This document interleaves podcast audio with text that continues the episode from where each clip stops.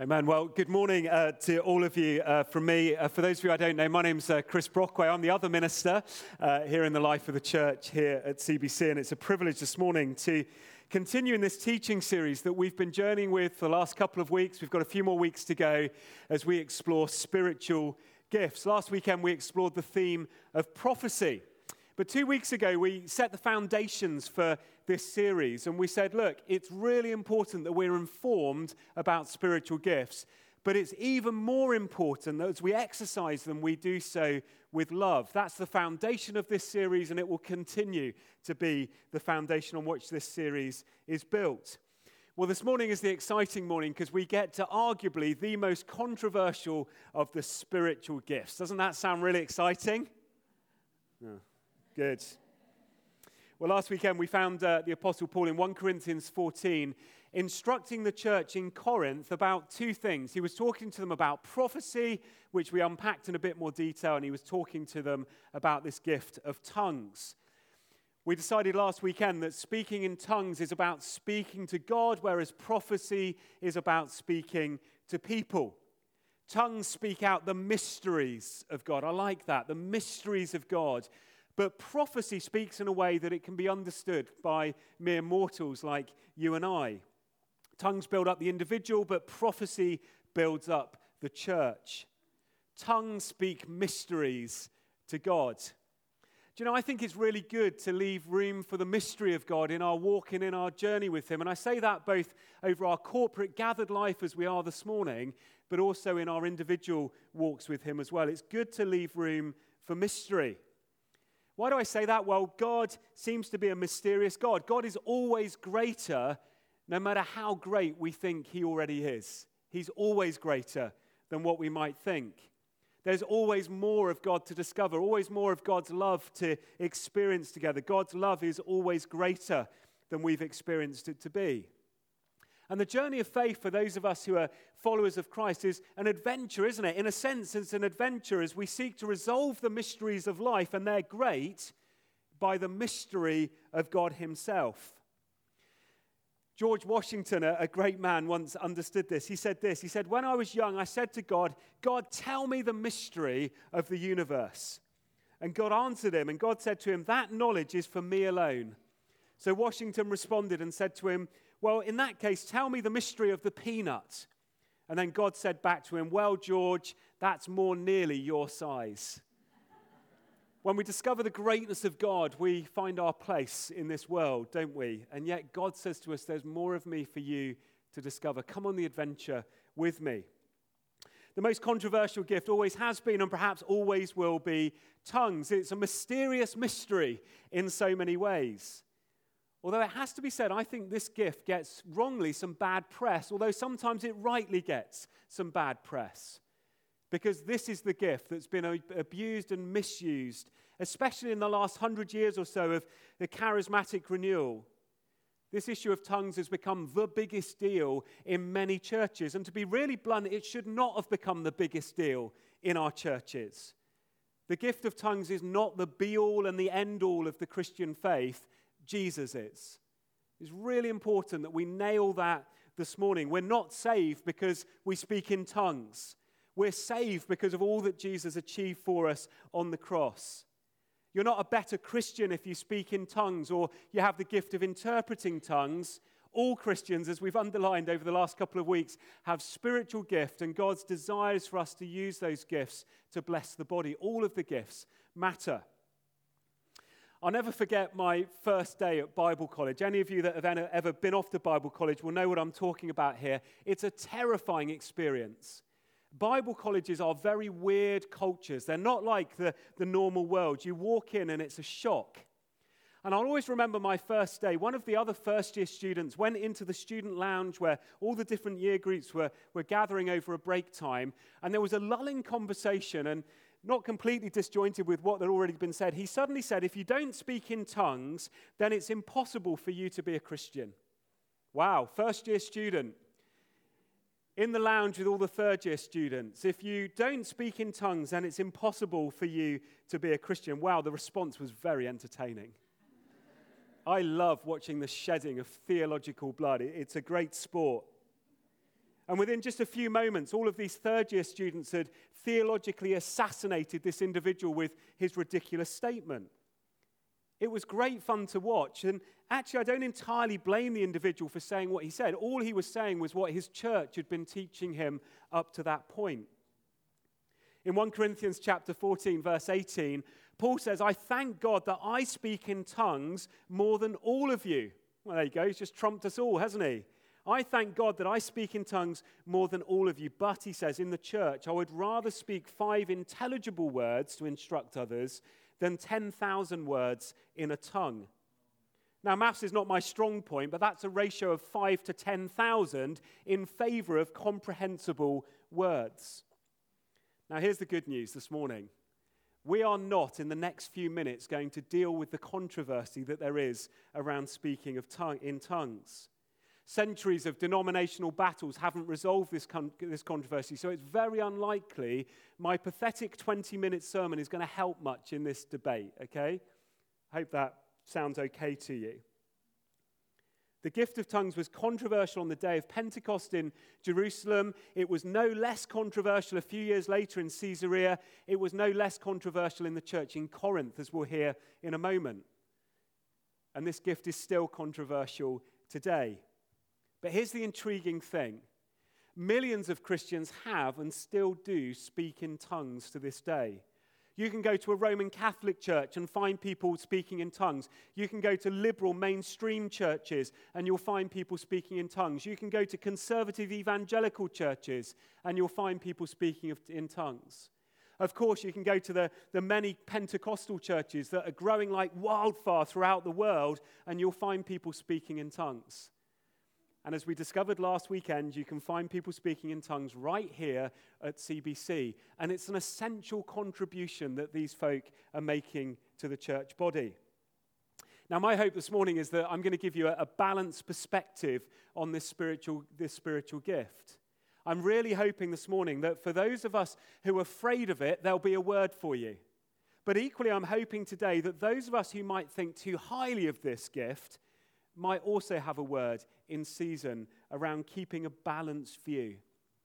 And a balanced view, it seems to me, is what the Apostle Paul is calling for in our scripture verses, which I'll read in a moment. He's calling once again for love and for order in the church. Now, if you've caught our teaching during the past couple of weeks, you'll know that in 1 Corinthians, Paul is saying to the church, Would you be and would you become bodybuilders? Now, unfortunately, they've become the type of bodybuilders that I occasionally see when I occasionally go into the gym. Do you know the type of bodybuilders I'm talking about? These individuals who are there, and the only agenda they have is about strengthening themselves. They'll do 20 repetitions of weights in the gym, and then they'll look in the mirror to see how much bigger they, weren't the, uh, they, they are than a few seconds just before. These people are posers, they're obsessed with self. They're in the gym all the time. They're bodybuilders. But Paul is saying to the church in Corinth, no, for the church in Corinth, would you be the type of people who build up the body, which is the body of the church? Would you be the type of bodybuilder who is making other people strong in Jesus, and is not just obsessing about yourself? Would you be the type who's more concerned about others than you are yourself? Linda, get rid of it. It's very unhelpful. Paul is saying to the church in Corinth look, these gifts that we're talking about, especially tongues, it's about blessing others. It's not about self glorification at all. So be a builder, but don't bodybuilder, but don't be a poser. We're going to open up our scripture reading this morning. We're going to read 19 verses of 1 Corinthians, some of which we've heard in previous weeks, but it's really good to hear it together. So if you've got a Bible, 1 Corinthians chapter 14 says this Follow the way of love and, eagerly desire the gifts of the Spirit, especially prophecy. For anyone who speaks in a tongue does not speak to people but to God. Indeed, no one understands them. They utter mysteries, there's that word, by the Spirit. But the one who prophesies speaks to people for their strengthening, encouraging, and their comfort. Anyone who speaks in a tongue edifies themselves, but the one who prophesies edifies the church. I'd like every single one of you to speak in tongues, but even more to prophesy. The one who prophesies is greater than the one who speaks in tongues, unless someone interprets, so that the church may be edified. Now, brothers and sisters, if I come to you and I speak only in tongues, what good will I be to you unless I bring some revelation or knowledge or prophecy or word of instruction? Even in the case of lifeless things that make sounds, such as the pipe or the harp, how will anyone know what tune is being played unless there's a distinction in the notes? Again, if the trumpet does not sound a clear call, who will get ready for battle? So it is with you. Unless you speak intelligible words with your tongue, how will anyone know what you're saying? You'll just be speaking into the air. Undoubtedly, there are all sorts of languages in the world, and yet none of them is without meaning.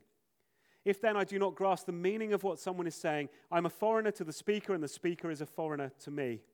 So it is with you. Since you're eager for the gifts of the Spirit, try to excel in those that build up the church. For this reason, the one who speaks in a tongue should pray that they may interpret what they say. For I'm praying in a, when I, if I pray in a tongue, my spirit prays, but my mind is unfruitful. So what shall I do? I'll pray with my spirit, but I'll also pray with understanding. I'll sing with my spirit, but I'll also sing with my understanding. Otherwise, when you're praising God in the Spirit, how can someone who is now put in the position of an inquirer say Amen to your thanksgiving, since they do not know what you are saying? You are giving thanks well enough, but no one else is edified. I thank God that I speak in tongues more than all of you, but in the church, I'd rather speak five intelligible words to instruct others than 10,000 words in a tongue. Now, one of the concerns that people have about this gift of tongues is that there's going to be total anarchy if this gift is used, especially in the church, in public. And that was precisely the problem that was happening in Corinth. But as Paul goes on to say in the rest of chapter 14, he's saying, look, this should not be so. Listen to those words we heard again last weekend, verse 26. What then shall we say, brothers and sisters? When you come together, each of you has a hymn or a word of instruction, a revelation, a tongue or an interpretation. Everything, everything, which includes tongues, the interpretation of them, must be done so that the church may be built up or encouraged. And then in verses 27 and 28, Paul goes on to describe in some detail a really helpful, God honoring, and crucially people honoring way in which tongues should be dealt with if they're ever used out loud in public. He says, If anyone speaks in a tongue, two or at the most three should speak at one time, and someone must interpret. If there's no interpreter, the speaker should keep quiet in the church and speak to themselves and to God. So it's really clear, according to Paul, that this gift of tongues, if it's to be used biblically, then there ought be no need for, for chaos or anarchy in the gatherings of the church.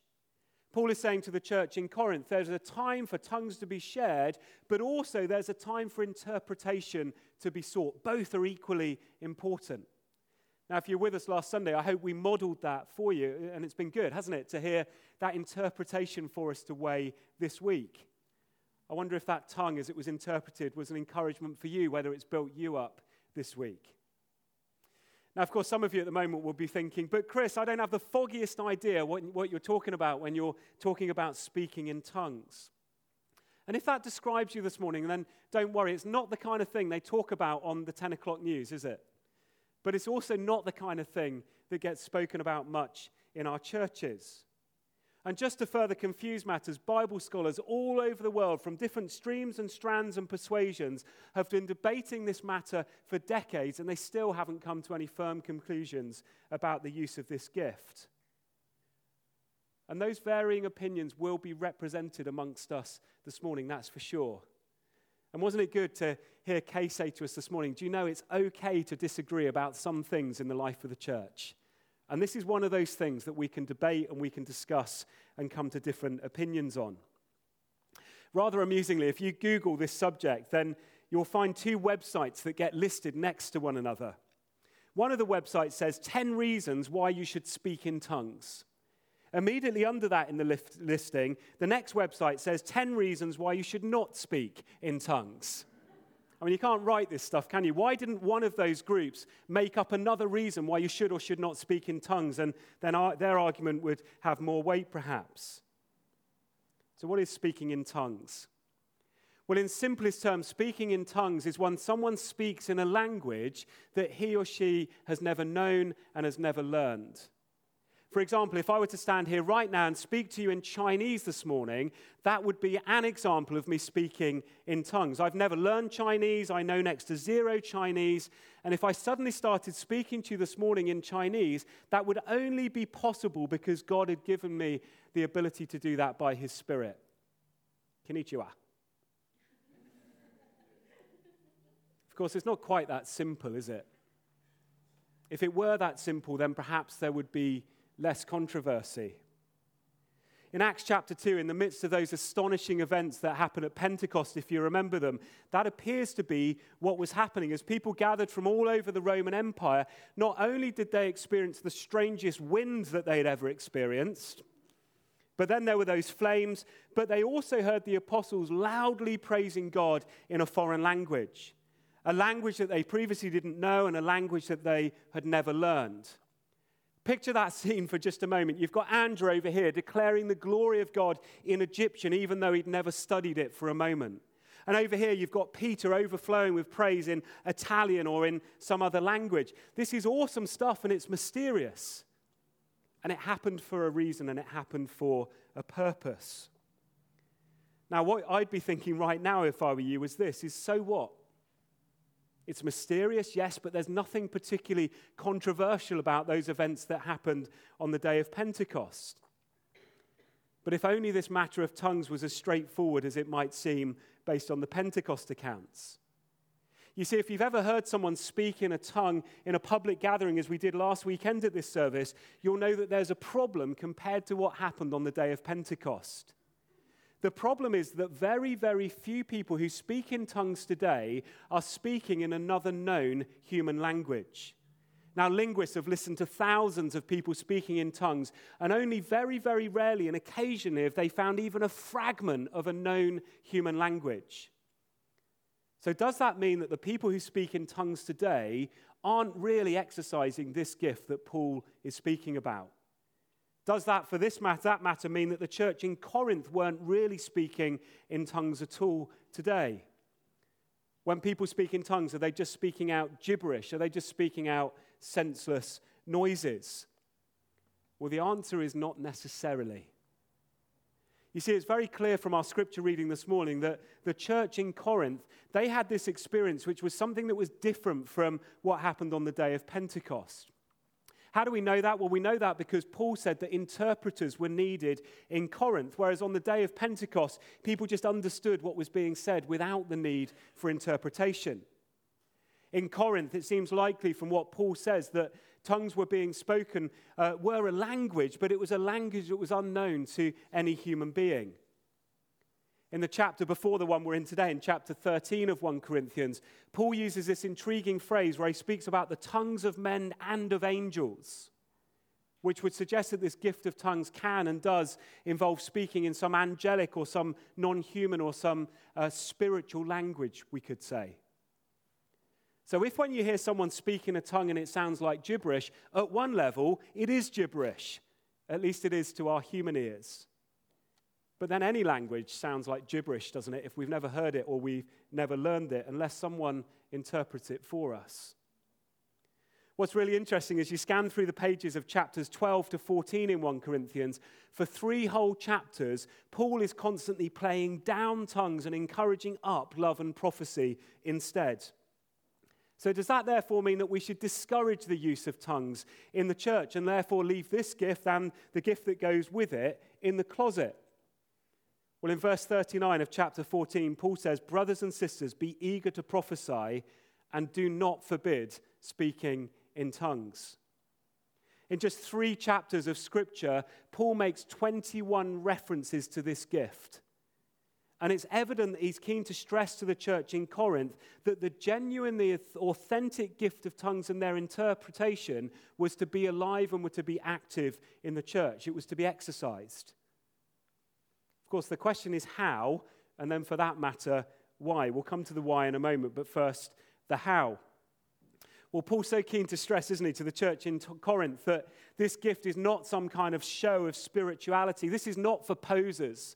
This is not for people who love looking at themselves in the mirror uh, when they go to the gym. Yes, he did say that he spoke a lot in tongues himself in verse 18. He does say that he knew what it was to pray with words that he didn't understand in verse 14. But nowhere will you find Paul arguing that speaking in tongues was any measure of greatness on the spiritual barometer. Just like prophecy, the gift of speaking in tongues and the gift of interpreting them is to be done with humility. Wasn't it encouraging this morning to hear testimonies from two of the most humble people I know? From Linda and from Kevin. So much humility. And Paul says to the church in Corinth look, stop being proud, stop being arrogant about these things. Stop being self centered and self glorifying glorifying over this stuff. He says to them, Would you please grow up and would you start being more sensible in the way you're exercising your gifts? But at no point did he tell them to stop speaking in tongues. Paul said to the church in Corinth, If you have this gift, then you must exercise it, but you should do so following the instructions from verse 26 onwards. He says there only one person should speak at a time, verse 27. He says that people should only speak out in tongues if an interpreter is present, verse 28. And he says if no one is present to interpret them, which becomes obvious after two or three tongues have been shared, then the individual should pray quietly to themselves and they should exercise that great fruit of the Holy Spirit, self control. This gift is always under the control of the person seeking to exercise it. And Paul warns the church in Corinth if you allow these tongues to get out of control in your worship services, then it's going to be a source of confusion, especially for those people who are unbelievers if they see things being done in an unordered way. Verse 23 If the whole church comes together and everyone speaks in tongues, and some do not understand or some unbelievers come in, will they not say that you're out of your mind? But equally, Paul would say, done in an ordinary way, ordinary way then actually this gift of tongues can be a great witness to unbelievers. He says that the gift of interpreting tongues, the ability to translate a foreign language that we've never learned or perhaps don't know into the language of the hearers, should always stand alongside this gift of speaking in tongues. It's a separate, but it's a complementary gift that's to be used in conjunction with speaking in tongues whenever a tongue is spoken out publicly. So that's the how, but what's the purpose of God giving this incredible gift to the church.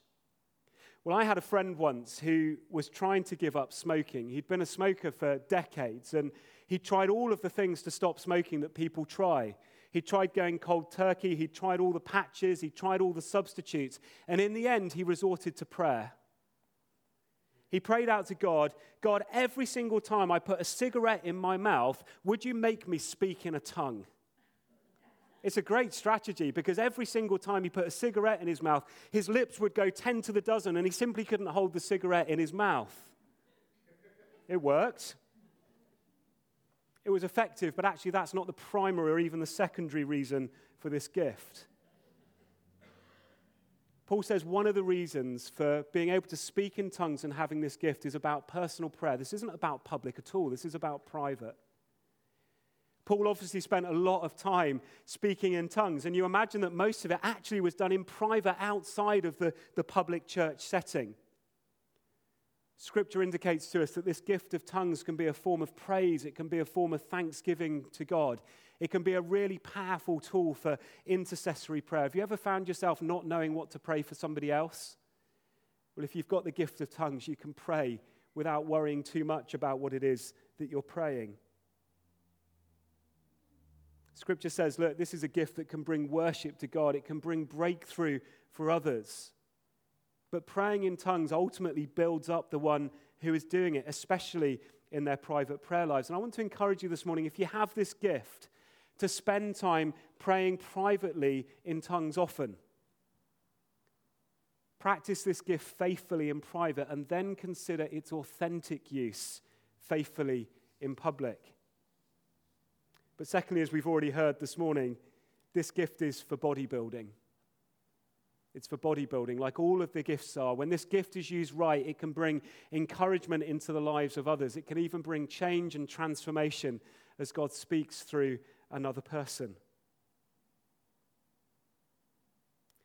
As I finish, I just want to take a quick look at the events of Pentecost again. Because there are three really intriguing responses on the day of Pentecost to all that people were seeing as they heard people speaking out in these foreign languages. And the first response is that people were amazed. They looked and they said, Wow, this is incredible. Look what's going on. You can imagine them being drawn towards Jesus as a consequence. There was another group of people, and the scriptures say they were perplexed. Maybe it led them to ask some questions, to think, do you know what, I don't get what's going on, but I'd really love to find out something more. And then there's another group of people who simply accuse the individual speaking in tongues of being off their face on alcohol, of being drunk. And I wonder what your response is to this theme this morning. It's okay to have a diversity of opinions amongst us. It's okay. I wonder if you've ever asked God to give you this gift and whether you've ever tried to exercise it. The challenge, so clear from our scripture today, is to be a bodybuilder. Not the vain, poser, look in the mirror type, but the type that's committed to using gifts, all of the gifts, including tongues and interpretation, to build up the body, which is the church here at CBC and maybe even beyond. Can we be still together? Let's pray. Let's pray.